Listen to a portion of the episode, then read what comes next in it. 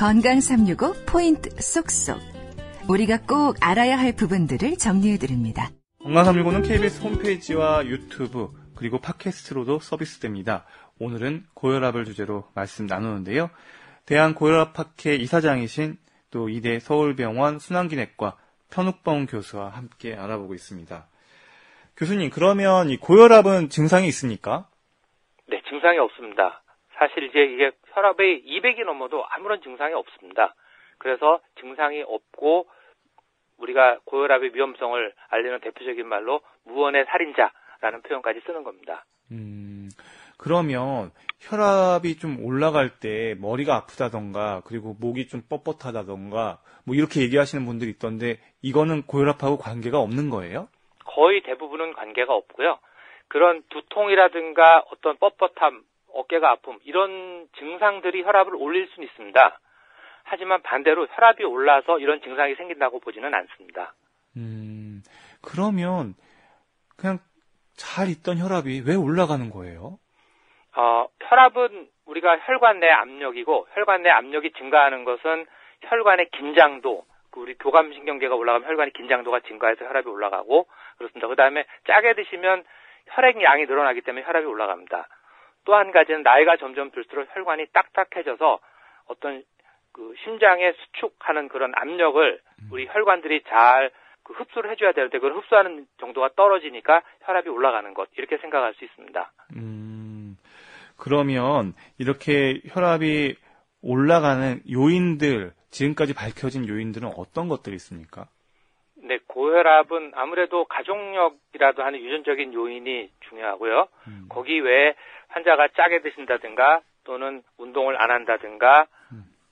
비만이 있다든가 하는 것도 우리가 스트레스 이런 음. 것들이 통합적으로 작용해서 유전적인 요인과 환경적인 요인 이런 것들이 통합적으로 작용해서 어, 고혈압이 온다고 생각을 하고 있고 최근에 우리나라가 급격하게 고령화되는 것도 고혈압이 늘어나는 한 가지 원인이 될 수 있습니다. 그러니까 고혈압 위험 요인을 정리해 보면 유전적인 요인하고 환경적인 요인을 나눌 수가 있고 그 다음에 네. 나이도 중요하고 그 다음에 비만도 영향을 미친다 이렇게 할 수 있고 방금 환경적 요인을 얘기해 주셨는데 환경적 요인은 좀 세부적으로 좀 설명을 해주시면 어떤 것들이 있을까요?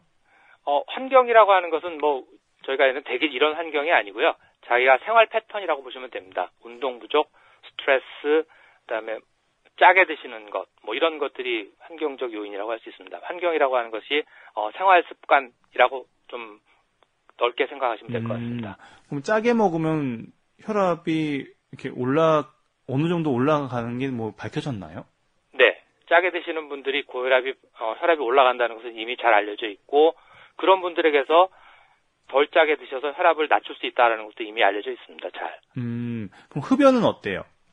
흡연은 혈압하고는 직접적인 연관은 없습니다. 아, 그런데 담배를 태우게 되면 동맥경화, 동맥이 딱딱해지는 그런 변화가 오기 때문에 장기적으로는 아까 말씀드린 대로 음. 심장에 수축하는 압력을 혈관이 흡수를 해서 혈압을 올라가지 않게 해야 되는데 음. 담배 자체가 혈관의 병을 일으키니까 2차적으로 혈압을 올릴 수 있는 원인이 될 수 있죠. 아, 2차적으로.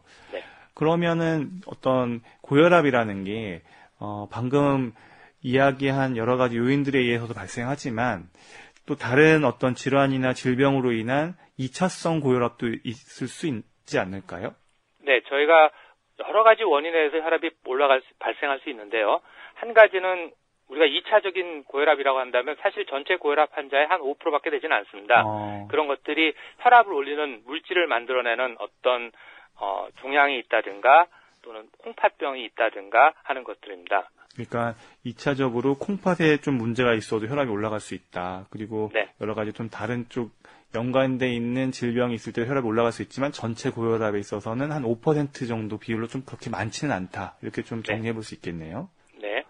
그러면 이제 고혈압, 혈압이 높을 때 병원에서는 뭐 바로 약을 처방해 주나요? 아니면 또 고혈압을 진단하기 위해서 여러 가지 또 다른 검사가 또 필요한 건가요? 이제 고혈압이 있으면 저희가 가장 중요한 것은 바로 약을 처방할지 말아야 될지를 음. 어, 판단하는 근거로서 현재 고혈압으로 몸에 어떤 변화가 와 있느냐를 보는 게 중요합니다. 음. 그게 이제 심장의 변화, 콩팥의 변화, 또는 음. 혈관의 변화를 보는데요. 이런 것들을 저희가 초음파라든가 또는 혈액 검사를 통해서 알 수 있고요. 그런 상태에 따라서 어떤 경우는 같은 혈압이라도 그런 2차적인 변화가 와 있다면 초기부터 적극적으로 저희가 약제를 쓰고 어, 혈압이 많이 높지 않은 상태에서 그런 변화가 높지 않다면 저희가 생활 개선 요법을 먼저 해보고 생활 개선 요법으로 충분하게 혈압이 떨어지지 않는다면 고혈압 약제를 시도해 볼 수 있습니다. 아, 뭐 고혈압이 있을 때 뭐 CT나 MRI나 이런 영상 검사는 뭐 하는 거는 아닌 거죠. 어, CT나 MRI를 저희가 아, 예, 모든 환자에게서 고혈압 환자에게서 시행하지는 않습니다. 음, 그러니까 제일 중요한 건 혈압이 올라갔을 때 이제 의료진 입장에서는 약을 써야 되는 고혈압인지 아니면 약을 쓰지 않고 혈압을 갖다가 낮출 수 있는 어떤 생활요법이나 여러 가지 방법들이 있는지를 갖다 좀 관찰하는 그런 기간들이 좀 필요하겠네요. 네, 사실은 이제 이런 판단은 한 번만 하면 되는 거거든요. 네. 그러니까 처음에 혈압에서 바로 약제 쓰고 하는 이런 것보다는 진짜 고혈압인지 먼저 확인을 하는 게 중요하겠고 고혈압이 맞다면 장기의 변화죠. 아까 말씀드린 대로 심장이라든가 콩팥, 혈관의 변화가 와 있는지 확인하고 그래서 약제를 쓸, 써야 될지 말아야 될지를 판단하고 하는 것. 이런 것들은 딱 한 번만 하면 되고 신중하게 할 필요가 있습니다. 음, 그러면 앞서서 고혈압도 단계가 있다고 얘기해 주셨어요. 고혈압 1기, 2기, 3기. 그럴 네. 때 고혈압 뭐 160에 이상이거나 그러면 2기부터는 만약 환자분이 160이 넘었다 혈압이 그러면 이 경우에도 조금 생활 습관 교정을 기다려 보시나요? 아니면은 바로 약을 쓰자고 하시나요?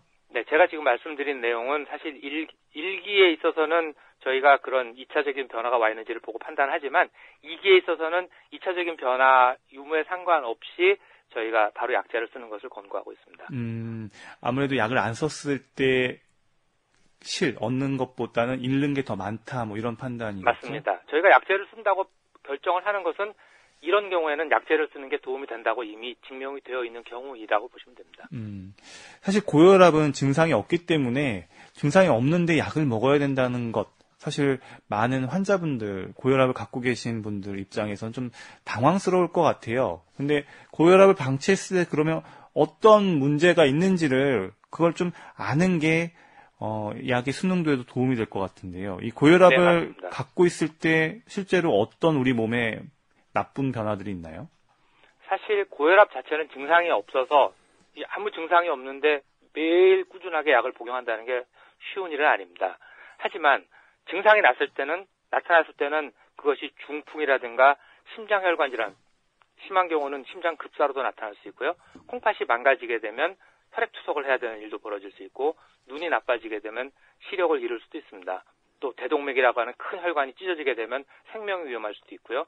이런 위험한 질환들이 발생시키는 것이 고혈압이고 그다음에 이 고혈압을 관리 안 했을 때는 이런 질환의 위험도에 우리가 늘 노출되어 있다는 경각심을 줘야 되고 관리를 잘하게 되면 이런 위험한 질환들을 줄일 수 있다라는 것으로서 저희가 환자를 설득하고 꾸준하게 교육을 하는 것이 필요합니다. 음, 그러니까 정확하게 고혈압이 우리 몸에 일으킬 수 있는 그런 합병증 이런 것들에 대해서 먼저 제대로 아는 게 일단 고혈압 치료의 출발일 것 같네요. 네, 맞습니다. 그러면 이제 고혈압을 갖다가 이제 우리가 관리할 때 측정하는 게 중요하다고 하셨는데 이게 아침, 점심, 저녁 뭐 언제 재봐야 되는 겁니까?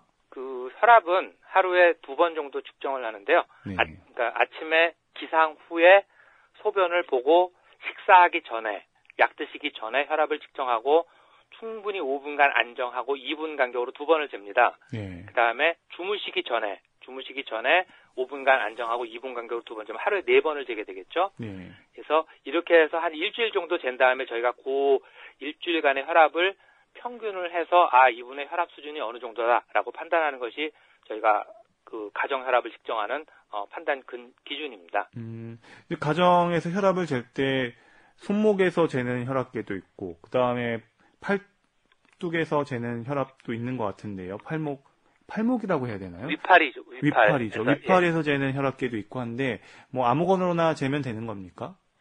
네, 혈압은 혈압계는 기존에 나와 있는 대부분은 국제적인 기관에서 인증을 합니다. 정확도를. 그래서 그 인증된 혈압계를 사시는 것이 가장 중요하고요.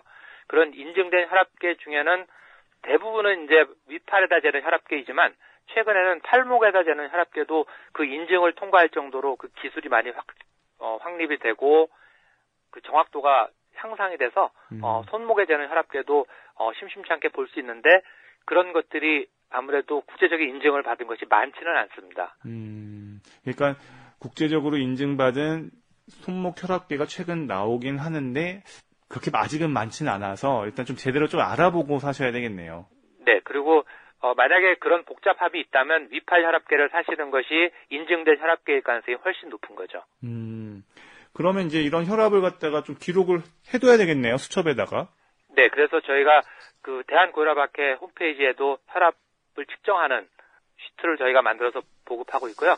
어, 지금 많은 혈압계를 저희가 그런 혈압계를 만들어서 그 제공하고 있는 회사에도 그런 그 혈압을 측정할 수 있는 수첩을 좀 만들어서 제공하게끔 저희가 권고하고 있습니다. 음, 이제 고혈압 약을 이제 먹는 분들 많이 또 계실 텐데 사실은 고혈압이 우리나라가 잘 관리가 되는 편입니까? 그러니까 한마디로 약을 잘 드십니까? 지금 약제 수능도가 상당히 중요합니다. 그 수능도는 나이에 그래서 많이 차이가 나는데요. 연세가 많으신 분들은 약을 잘 드시고 관리도 잘 되는데 젊은 사람들은 약을 주면은 통계에 의하면 약을 시작한 사람의 반은 1년 지나면 끊는다고 합니다.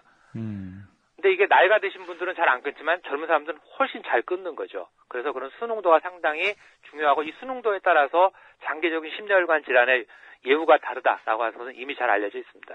음, 그러면 이 약물의 수능도를 좀 높이려면 좀 어떤 개인의 노력과 이런 것들이 좀 필요할까요? 그래서 저희가 매일 혈압을 측정하게 되면 어 본인이 약을 안 드셨다는 것을 인지하게 되겠죠. 아, 약을 안. 먹으면 혈압이 올라가니까. 예, 올라가니까 아, 이 약을 복용해야겠다는 경각심을 주게 되겠죠. 음, 그 다음에 우리가 요새 이제 젊은 사람들 같은 경우는 뭐 앱이라든지 이런 게 있으니까 그런 걸 잘 활용을 해서 환자에게 혈압을 측정했느냐 물어보기도 하고 관리가 잘 되고 있느냐 이런 것도 할 수 있겠죠. 그 다음에 병원을 방문했을 때 끊임하게 혈압약을 잘 복용하고 있는지 의료진이 체크하는 것도 중요하고 또 환자의 노력도 중요하고 주위 사람들, 가족들의 어떤 협력도 필요합니다. 네. 그러니까 결국은 고혈압을 그냥 아는 데서만 그치는 게 아니라 만약에 지피지기면 백전백승이라고 그 고혈압을 결국은 관리해야 그게 의미가 있다. 이렇게 좀 네. 정리를 해볼 수 있겠네요. 네. 박광식의 건강 이야기 오늘은 고혈압을 주제로 말씀 나누고 있습니다.